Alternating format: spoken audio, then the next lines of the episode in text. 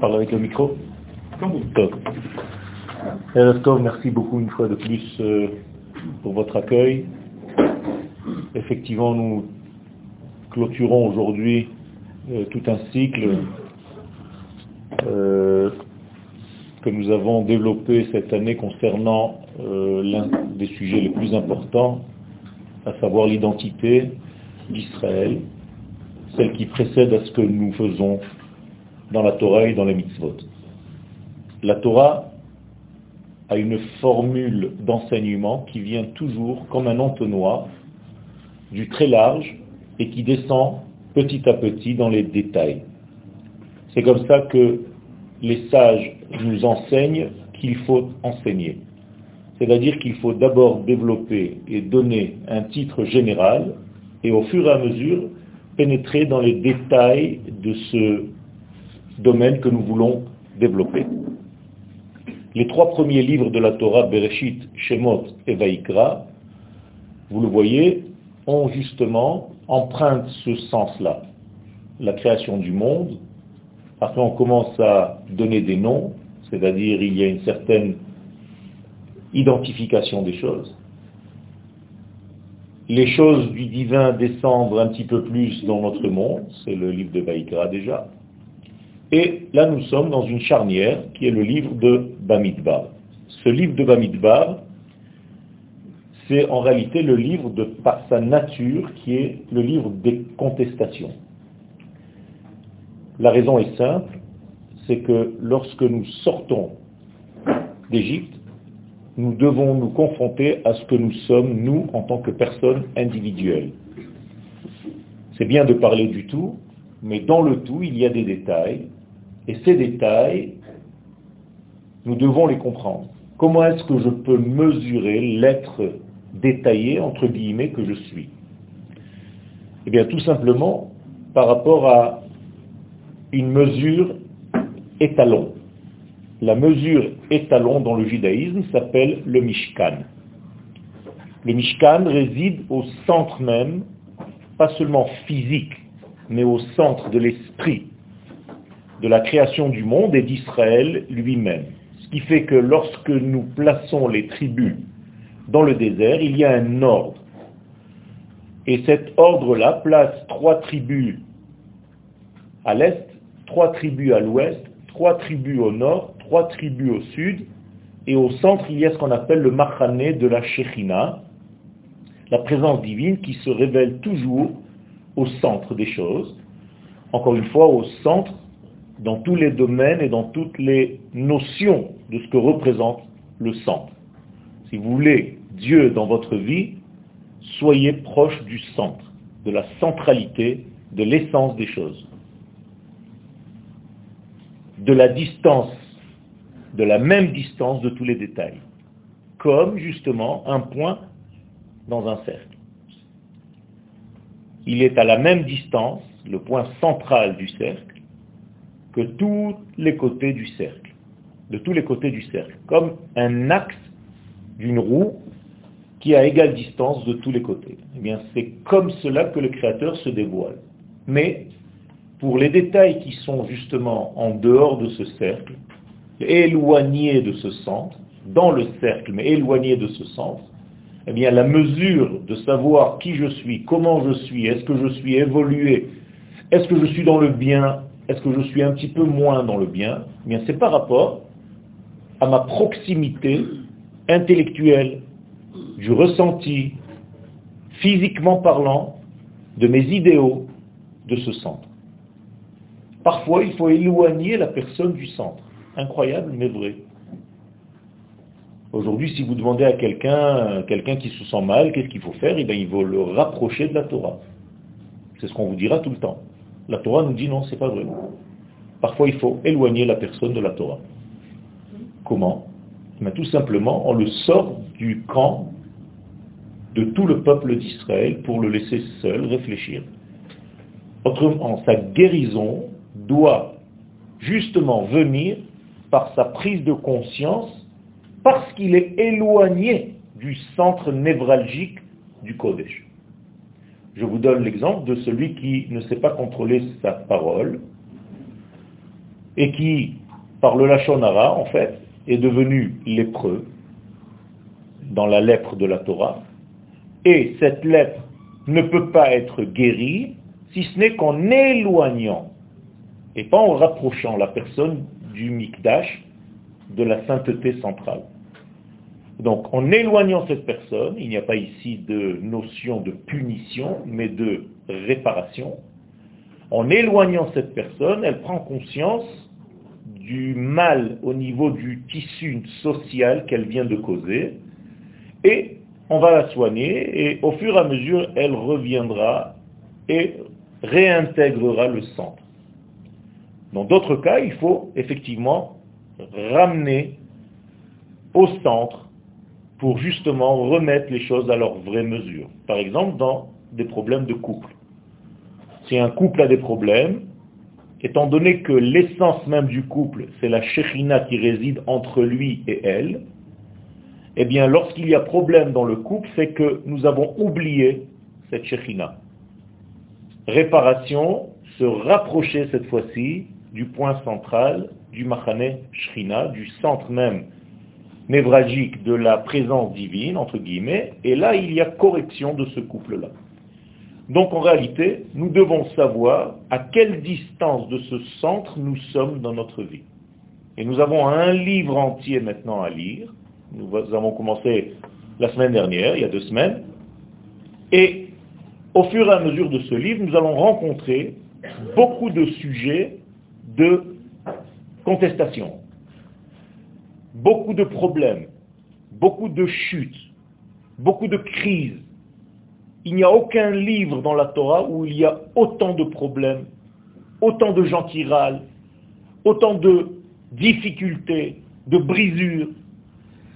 Pourquoi? Ben Justement parce que nous touchons aux détails.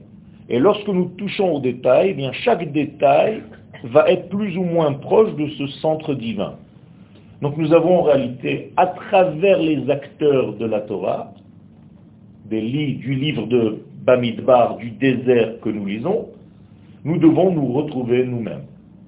C'est-à-dire vous devriez vous reconnaître dans l'un des cas de ce qui se passe dans la Torah, dans les cas où la Torah raconte un problème de certaines personnes qui ne savent pas contrôler leur bouche, d'autres personnes qui veulent se rapprocher du divin, le nazir, d'autres personnes qui ont des pertes, d'autres personnes qui ont une certaine contestation contre ceux qui dirigent, Moshe et Aaron dans l'histoire de Korah, et ainsi de suite. Il y a énormément de sujets où chacun de nous peut se retrouver en fait pour savoir comment corriger son propre problème vis-à-vis de la notion du peuple d'Israël. Mais avant de rentrer dans tous ces détails, nous étions dans un monde qui était dans l'attente même de cet ordre retrouvé. En hébreu, nous disons que la lumière divine, c'est elle qui donne l'ordre dans ce monde. Sans cette lumière divine, le monde se trouve dans un état de désordre qui s'appelle en hébreu le tohu vavo. Et les sages savent nous dire, dans le traité de Sanhedrin, que le monde était dans cet état de non-sens, de manque d'ordre pendant 2000 ans. Posez-moi la question, comment est-ce possible que le monde puisse vivre 2000 ans sans ordre? Eh Bien, c'est la notion de tohu vavohu. En français, ça ne veut rien dire, ce sont juste des mots, tohu bohu. Mais en hébreu, tohu vebo c'est-à-dire, il y a en ce tohu bohu tout ce qu'il faut. Le seul problème, c'est que ce n'est pas ordonné. Et pour ordonner, vous venez d'entendre ce que je viens de dire, il faut mettre de la lumière. Ordonner. C'est-à-dire qu'il faut donner du ordre. Il faut donner de la lumière pour remettre de l'ordre. Et cette lumière qui va pénétrer le monde, elle va pénétrer le jour du don de la Torah que nous avons fêté la semaine dernière, la fête de Shavuot, c'est en réalité la première fois dans l'histoire où l'ordre divin descend pour rejoindre l'humanité et pour commencer une nouvelle période qui va changer des 2000 ans de Tohu Bohu pour aborder maintenant 2000 ans de Torah qui vont elles-mêmes devenir 2000 ans de temps messianique, dans lesquels nous sommes maintenant déjà à la fin de ces derniers 2000 ans. Le monde sans Torah, eh bien, il était dans un désordre total. Euh, pourquoi ne pas donner la Torah? Parce qu'il fallait d'abord que le Créateur place ses vertus divines dans le seul être qui est capable de les véhiculer. Cet être-là s'appelle Israël. Israël n'est pas seulement le nom de ce que nous sommes, il ingère à l'intérieur de notre esprit la notion de yachar, de yosher, c'est-à-dire de direction. Le monde, si vous voulez, avant le don de la Torah, est un monde circulaire. Circulaire, naturel. Naturel, bulle. En hébreu, nature, se dit teva, qui est comme la tabat, la bague, une bague qui est fermée, où on ne peut pas trouver une médiane, on ne peut pas trouver une tangente, on ne peut pas trouver une direction. C'est un monde qui manque de direction. C'est difficile à concevoir, ce sont des notions kabbalistiques, mais le monde sans l'apparition d'Israël à la sortie d'Égypte n'avait pas de sens. On vivait dans une préhistoire. La véritable histoire du monde commence à la sortie d'Égypte. Au moment où le peuple d'Israël sort d'Égypte, ce n'est pas seulement une sortie d'Égypte, c'est d'abord et avant tout la naissance de la droiture qui manquait dans le monde, cette droiture qui est le peuple d'Israël, qui va porter le message de la droite, de la rectiligne divine. Les traductions en français sont très très pauvres lorsqu'on étudie la Torah. Par exemple, lorsque Dieu parle au mont Sinaï et qu'il dit Anochi Adonai Elohecha Asher Me'eretz Mitzrayim Mibet Avadim vous traduisez, vous avez l'habitude de traduire, je suis l'éternel ton Dieu qui t'a qui t'a fait sortir d'Égypte. en hébreu, c'est beaucoup plus simple. N'importe quel Israélien te dira que Anochi, c'est tout simplement la verticale. En hébreu, Anachi. Ce sont les mêmes lettres. Anachi veut dire vertical. Autrement dit, ce n'est pas du tout ce que vous venez d'entendre. Je ne suis pas l'Éternel qui vous a fait sortir d'Égypte.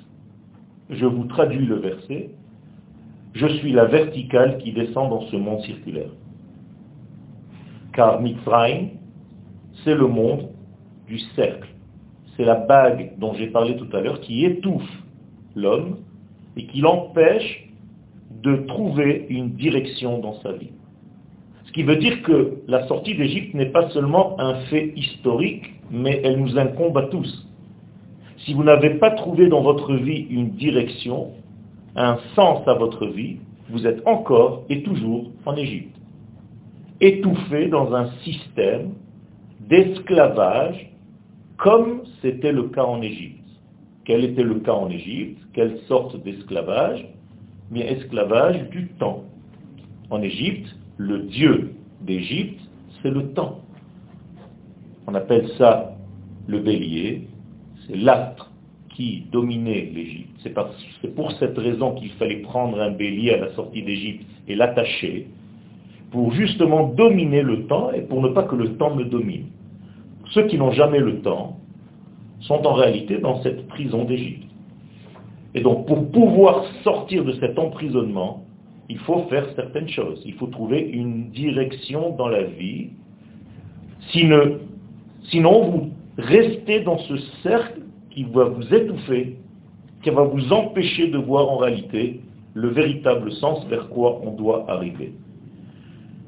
Et donc la naissance du peuple d'Israël en Égypte, ce n'est pas une naissance d'un peuple non plus, c'est le jour où le Créateur, l'absolu, infini, béni soit-il, marque réellement celui qui sera le porteur de son message, en l'occurrence le peuple d'Israël.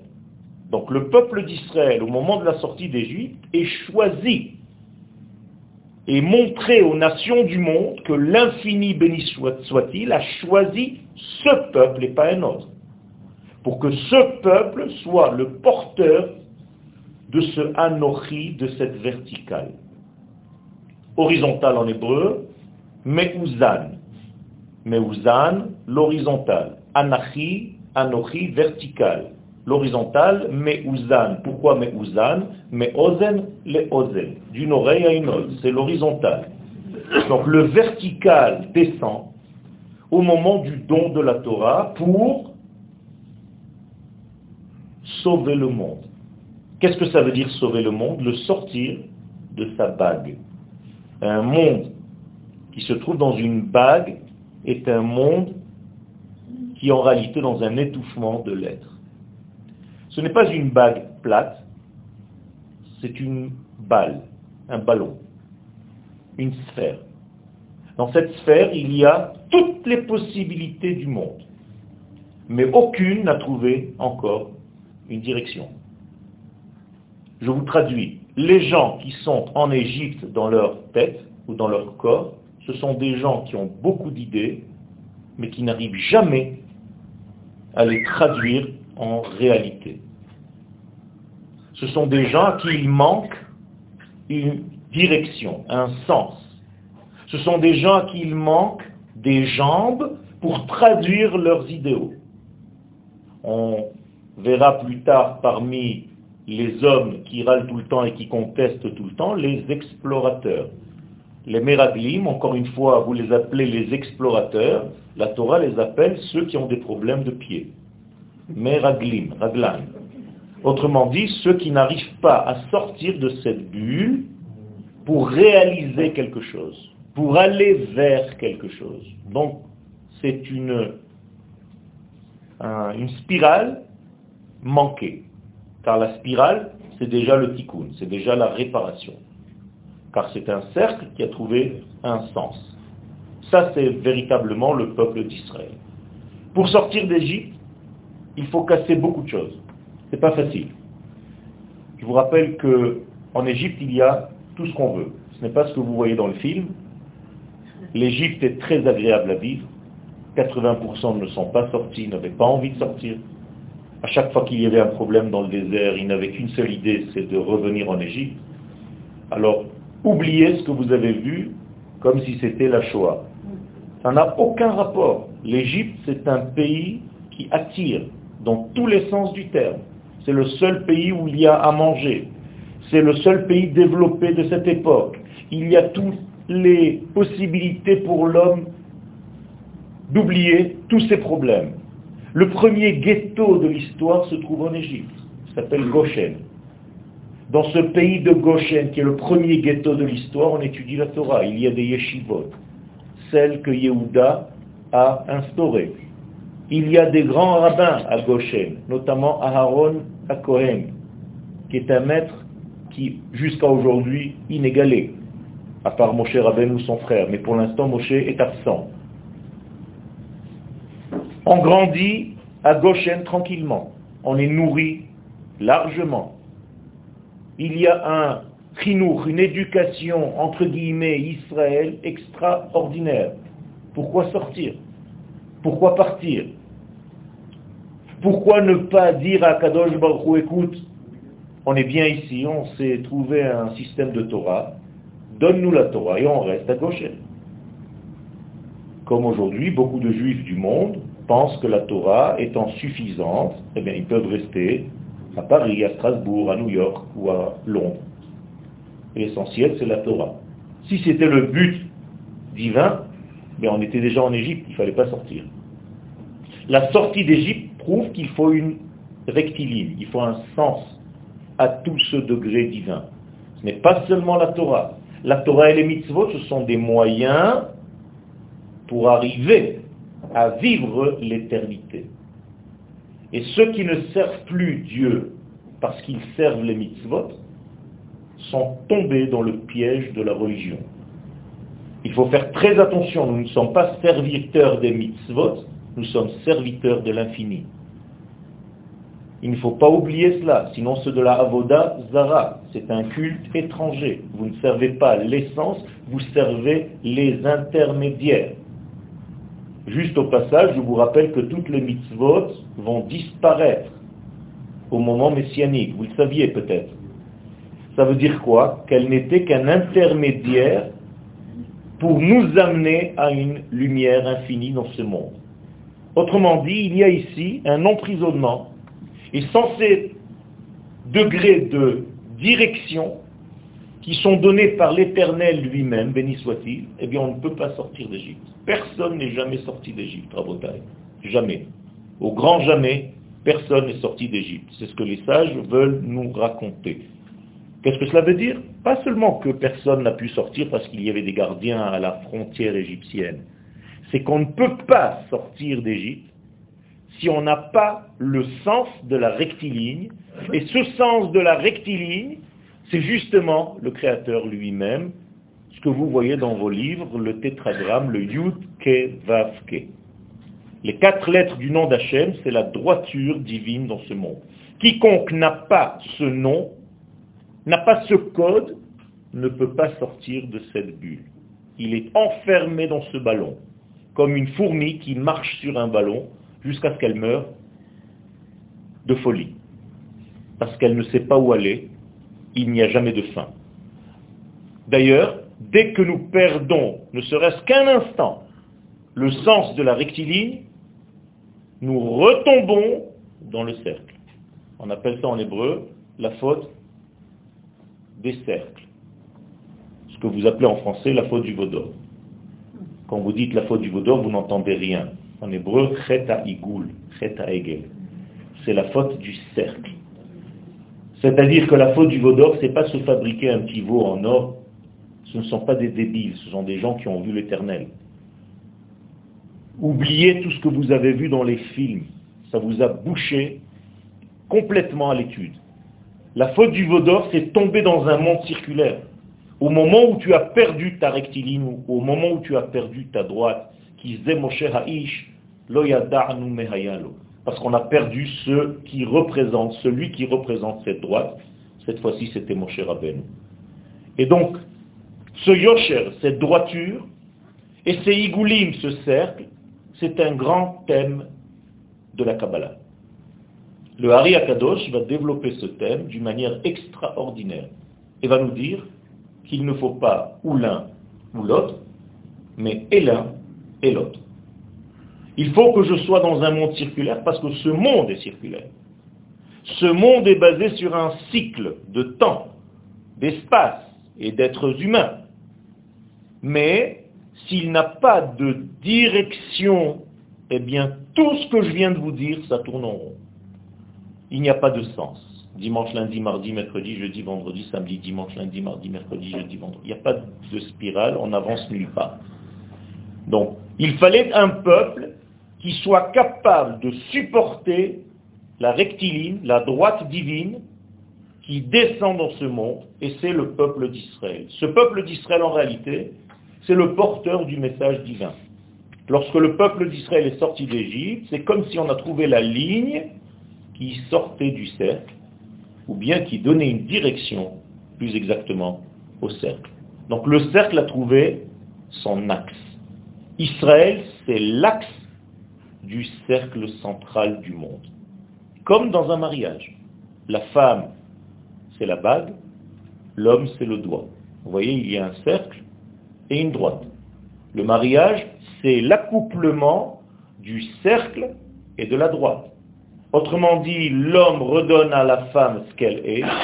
Il lui dit, toi, mon épouse, tu es dans le monde circulaire du temps. Donc je te rends ce qui correspond à ta nature. Je te donne une bague. Et elle dit, toi, mon bien-aimé, mon futur mari, je te redonne ce que toi, tu dois me donner dans la vie, c'est-à-dire une direction. Donc elle lui donne le doigt.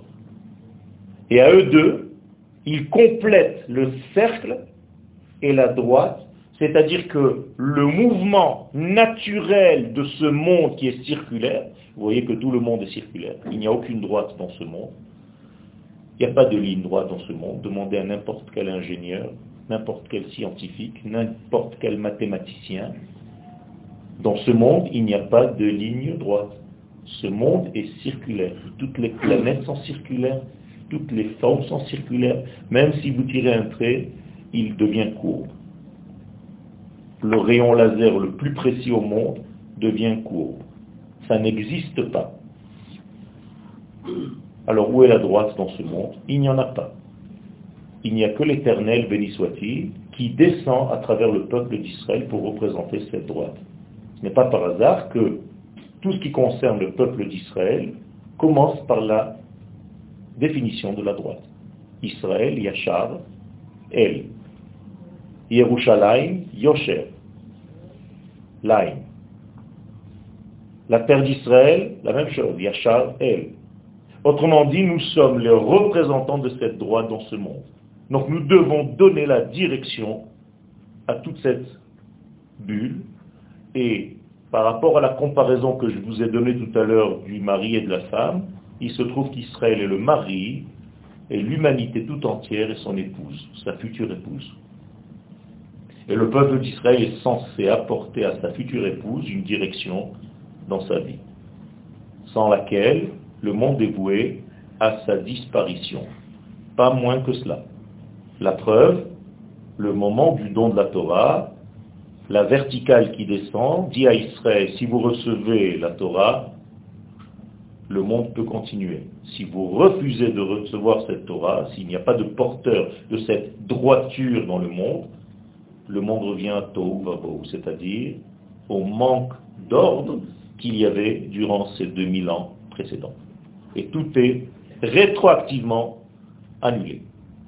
Vous voyez donc la responsabilité de ce peuple, et toute cette année, j'ai essayé, avec l'aide du Créateur, de vous faire passer l'importance de ce que nous sommes, de qui nous sommes, de notre identité. Donc j'avais appelé ce thème l'identité d'Israël. Bien entendu, on n'a même pas touché encore, mais on fait ce qu'on peut. Il faut comprendre d'abord qui nous sommes, qui vous êtes, au niveau global, au niveau cosmique. Vous êtes le porteur en tant que peuple de l'ordre divin dans ce monde. Et après, en tant qu'individu que vous êtes, comment vous vous placez dans ce grand système de la droiture divine dans ce monde? Et ça, c'est le livre de Bamidbar dont je vous ai parlé tout à l'heure. Comment moi, individuellement parlant, je me place par rapport à ce grand mouvement de droite qui va donner un sens à tout ce monde. Donc tout ce qui manque à l'Égypte, c'est le tétragramme. Le dévoilement du nom du tétragramme. D'ailleurs, le Pharaon le dit, et la Torah veut bien nous raconter ce qu'elle a envie de nous raconter. La Torah ne nous raconte pas n'importe quoi.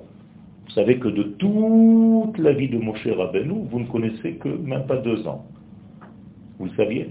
Alors qu'il a vécu 120 ans la Torah ne parle pas du tout de la vie de Moshe. Elle parle exactement de ce qu'elle veut. Pourquoi? Ben, Tout simplement parce que la Torah est une prophétie. Ce qui intéresse la Torah, ce n'est pas la vie de Moshe, qu'il est allé boire un verre de thé chez Madame Partouche. Mais si quelque chose qu'il a fait a avancé, a fait avancer le système divin dans ce monde. C'est tout ce qui intéresse la Torah. En hébreu, on dit Seulement une prophétie qui est relative et importante pour les générations a été retenue. Donc la Torah ne va pas nous raconter n'importe quoi. Et si la Torah nous raconte des détails, c'est que ces détails sont de l'ordre du tout et ne les rate pas. Par exemple, le pharaon qui dit Lo yadati et Hashem. Je ne sais pas moi ce que c'est que le tétragramme. Pourquoi la Torah me dit ça? Pas parce qu'il n'a pas connu ce nom. Il a déjà entendu ce nom que la Torah vient nous enseigner, c'est que le Pharaon, qui est le roi du cercle, le roi de l'Égypte, le roi de ce monde de détails, ne comprend pas comment on peut sortir de ce cercle. Comment s'appelle l'Égypte? Bet Avadim, la maison de l'esclavage. Autrement dit, c'est pas qu'il y a des esclaves en Égypte, c'est qu'elle-même, c'est une nation d'esclaves. Esclaves de quoi? Bien du temps, de l'espace. Rien ne peut bouger, tout est figé en Égypte. Tout est dans le monde de la pluralité.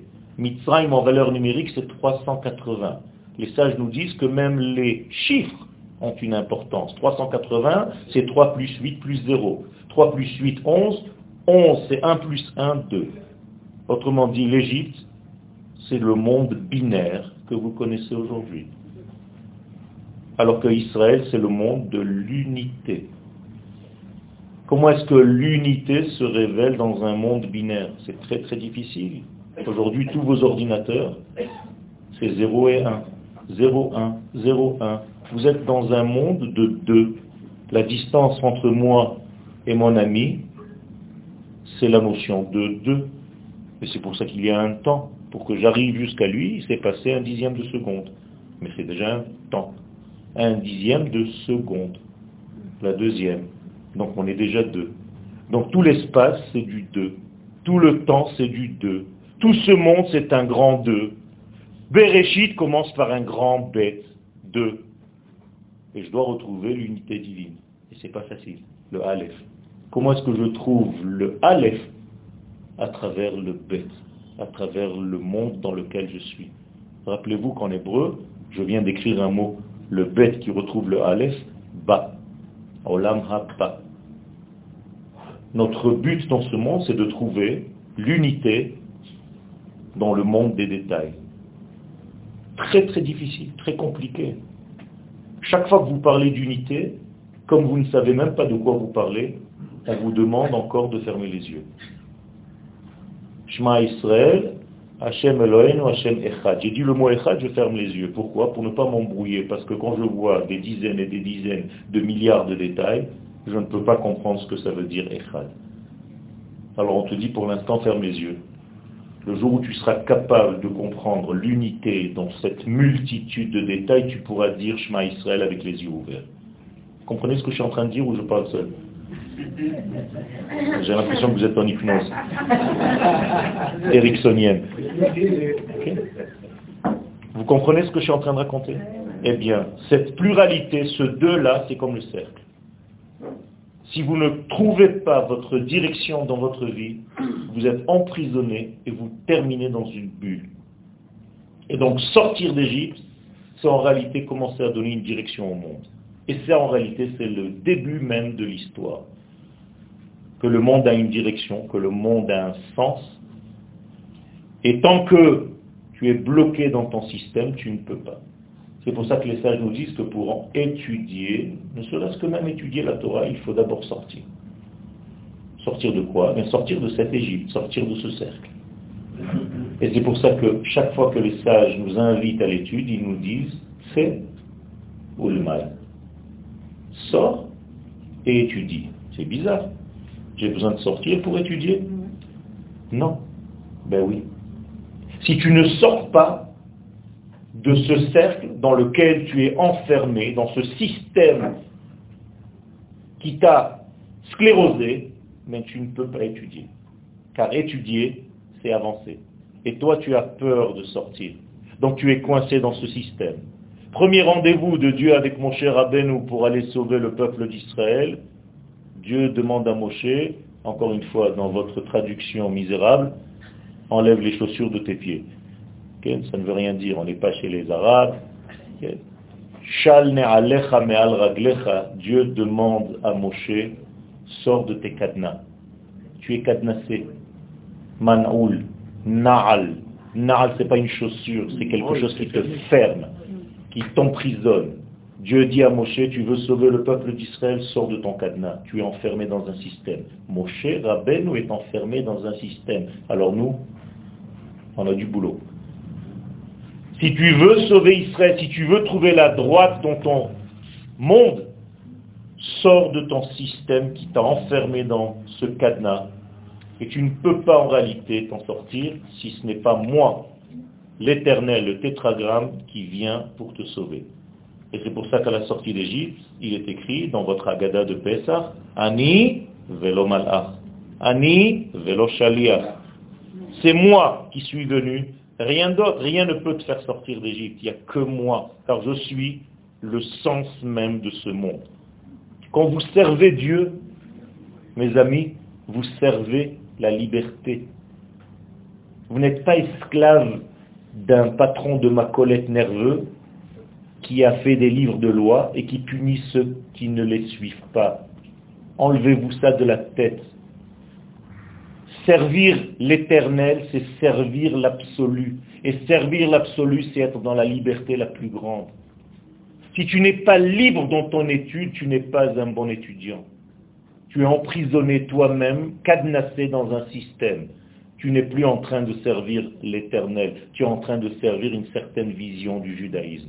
Fais attention, tu es en train de tomber dans un système qui peut aboutir, chal shalom, comme un jour dans l'histoire, à la chrétienté. N'oubliez pas que c'est sorti de chez nous. Donc cette direction retrouvée, c'est le sens même d'Israël. Et si je continue la dispersion, eh bien du 2, je passe au 4. Et si du 2, je passe au 4, je suis déjà en train de me perdre. Ce n'est pas par hasard que vous connaissez des malédictions. Va aux quatre vents. Qu'est-ce que ça veut dire va aux quatre vents Disperse-toi. Mais pourquoi en quatre? Ben Justement parce que déjà le monde étant basé sur le chiffre 2, toi tu as divisé le 2 et tu es devenu un 4. Et donc si tu es devenu un 4, tu es en train de mourir. Comment on va se sauver? Il faut retrouver le point essentiel. Comment on écrit 4 en hébreu au niveau des lettres? Dalet. Dalet c'est 4. Aleph, Bet, Gimel, Dalet. Seulement si tu mets un tout petit point à l'intérieur du Dalet en bas, ça devient He. Autrement dit, la guérison du Dalet, c'est en retrouvant le point qui va te ramener vers la centralité.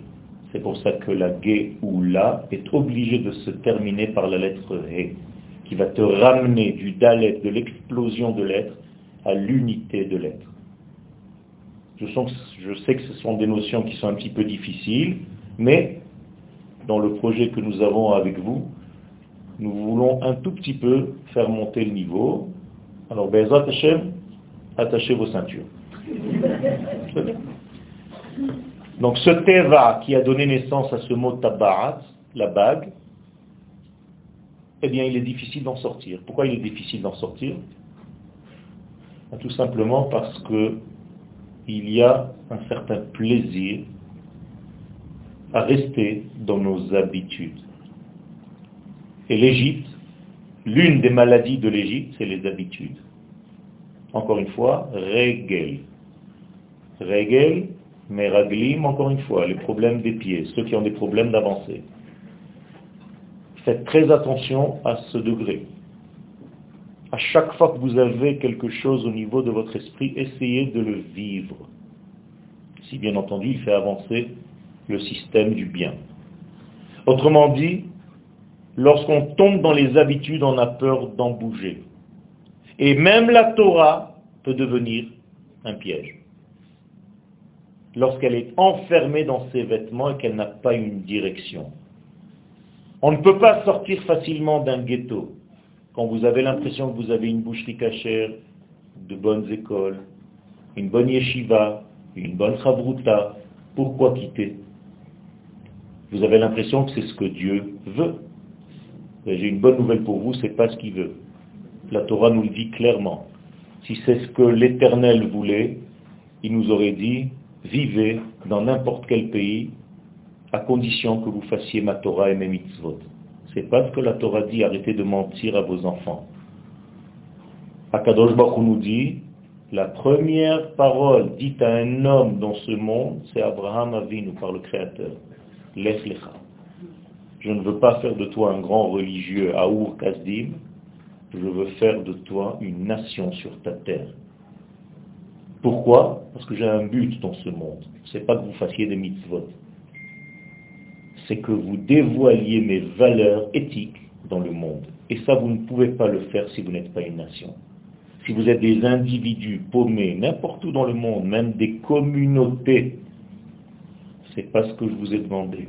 Je vous ai demandé d'être une nation, un peuple sur sa terre, avec une royauté. Et une royauté, ça veut dire tout simplement au niveau de la halakha, une souveraineté du peuple d'Israël sur sa terre, une monnaie c'est halakha, hein. je suis en train de vous dire une halakha. S'il n'y a pas une monnaie tu n'es pas dans la souveraineté. S'il n'y a pas une armée, tu n'es pas dans la souveraineté. Donc, moralité, tous ceux qui se prennent pour des rois à l'extérieur de l'État d'Israël ou du peuple d'Israël sur sa terre se trompent.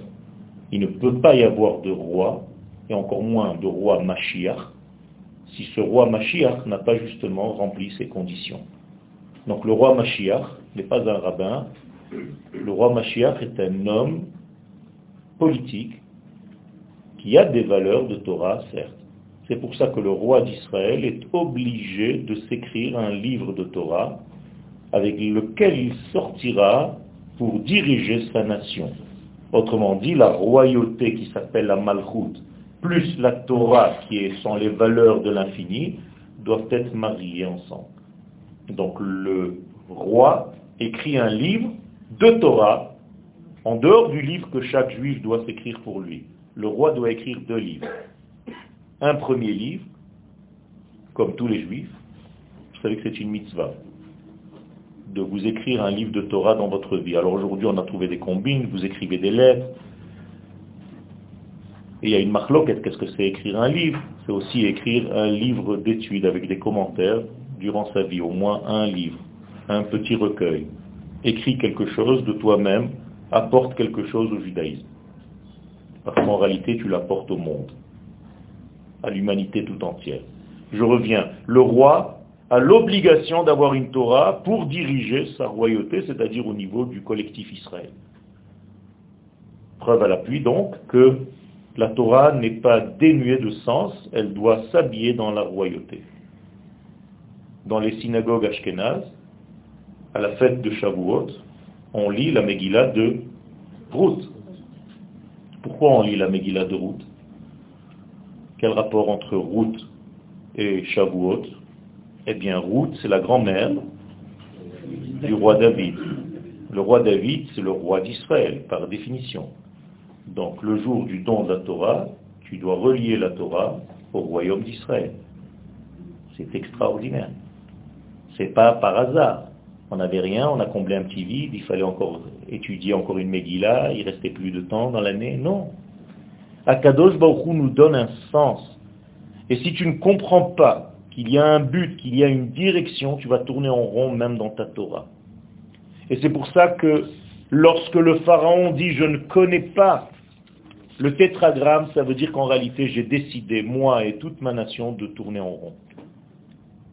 Et c'est pour ça que l'Égypte tourne en rond. Et la sortie d'Israël d'Égypte, c'est tout simplement la droite qui est sortie de ce cercle où il est bon vivre. Parce que ça rassure. C'est pour ça que 80% sont restés là-bas.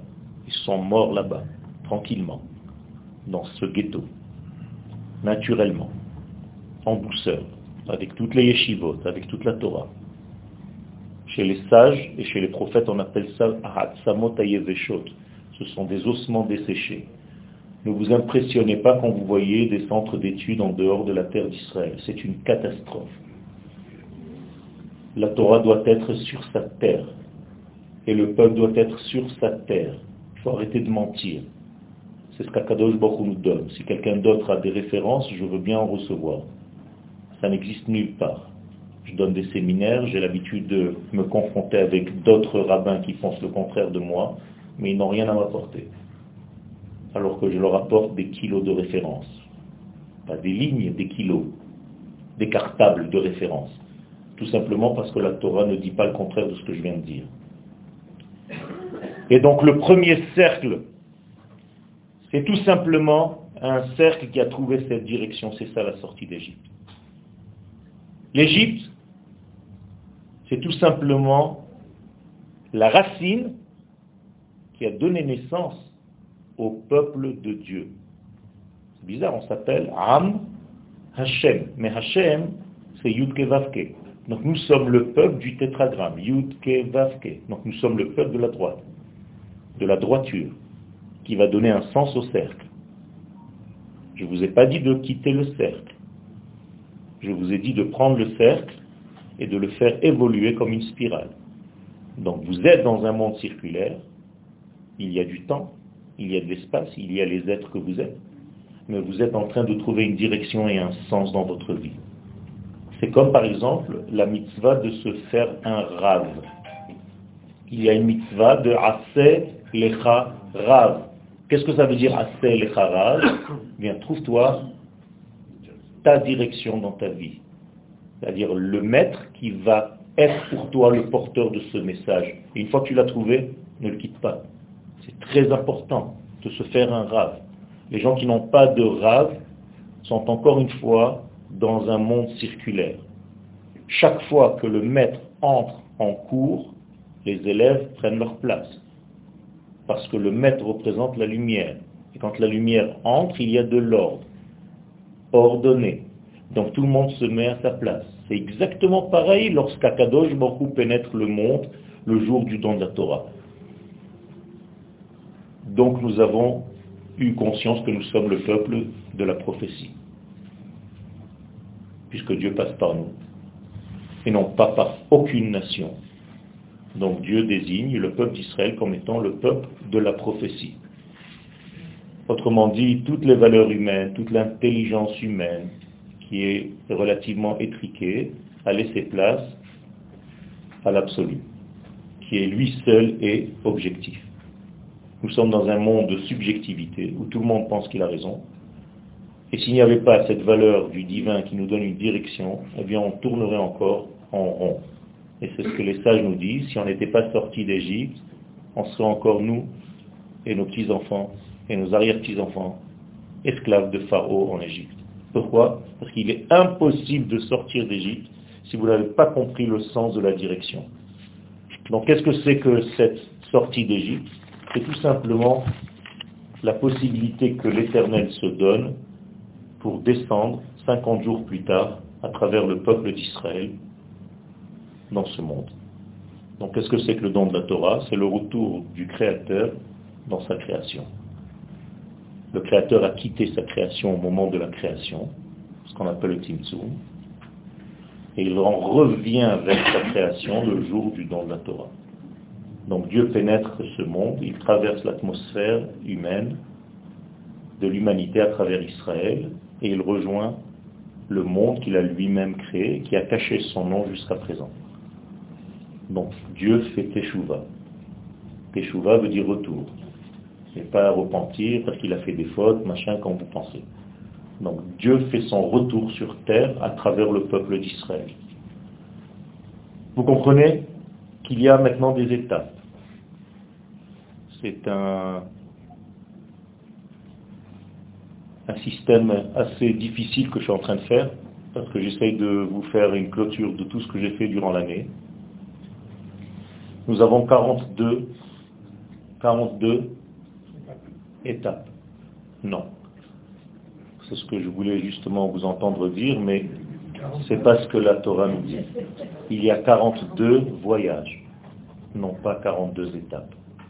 Encore une traduction mauvaise du français.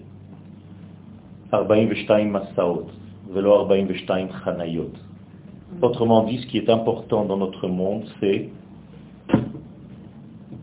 le voyage, d'avancer, et non pas de se placer.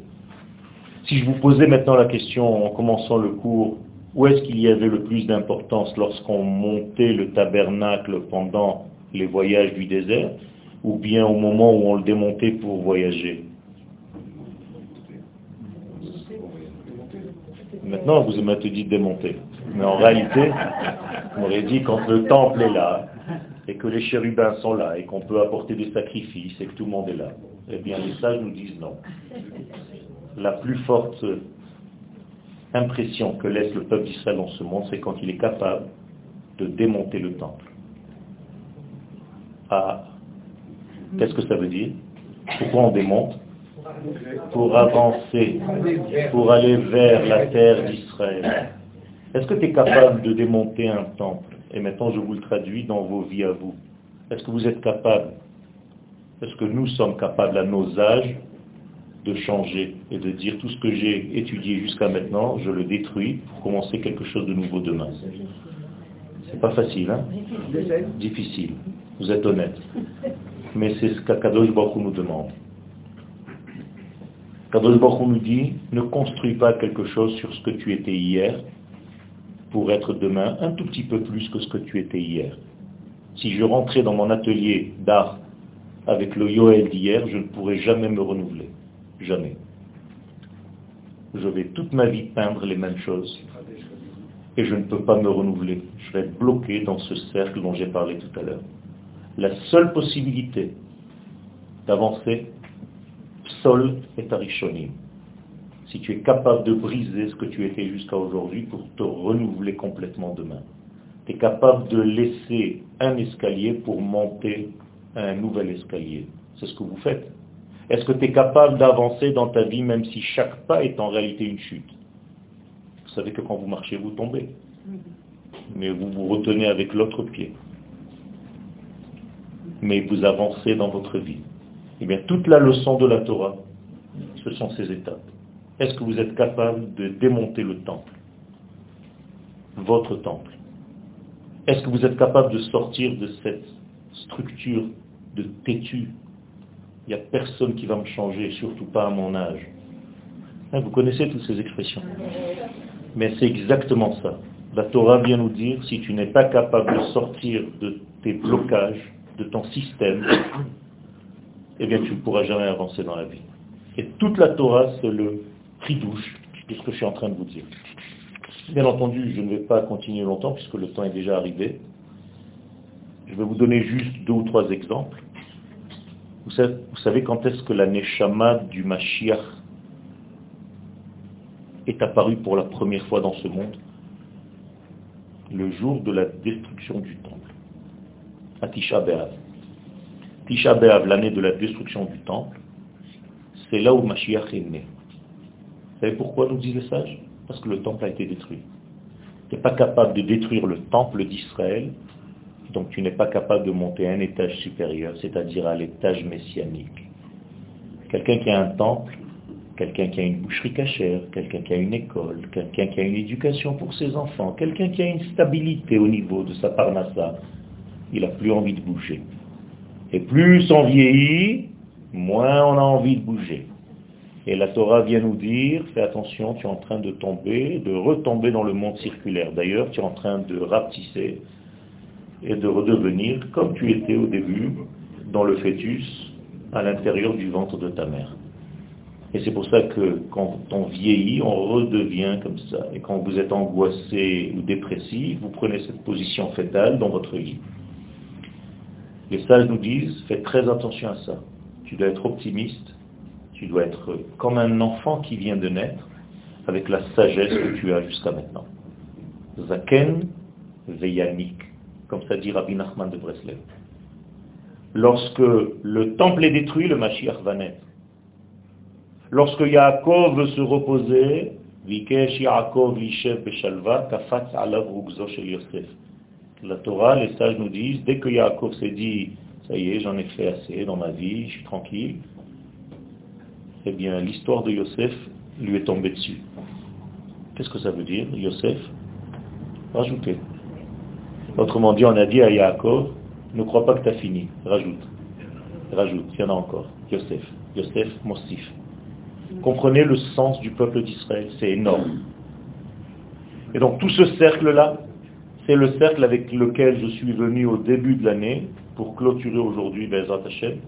J'espère que dans ce cercle d'études, parce qu'en français on adore les cercles d'études, vous avez trouvé, en tout cas avec moi, Bezrat Hashem, un sens, une direction.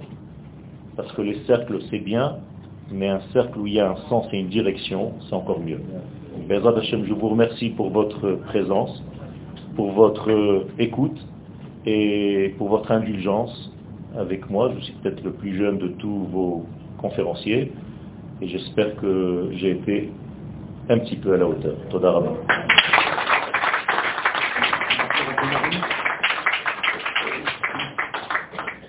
Merci en tout cas d'avoir bouclé ce cercle. Et c'est une spirale, en fait, hein, si on a bien compris. En tout cas, euh, nous vous donnons rendez-vous avec le Rav Ben à la rentrée prochaine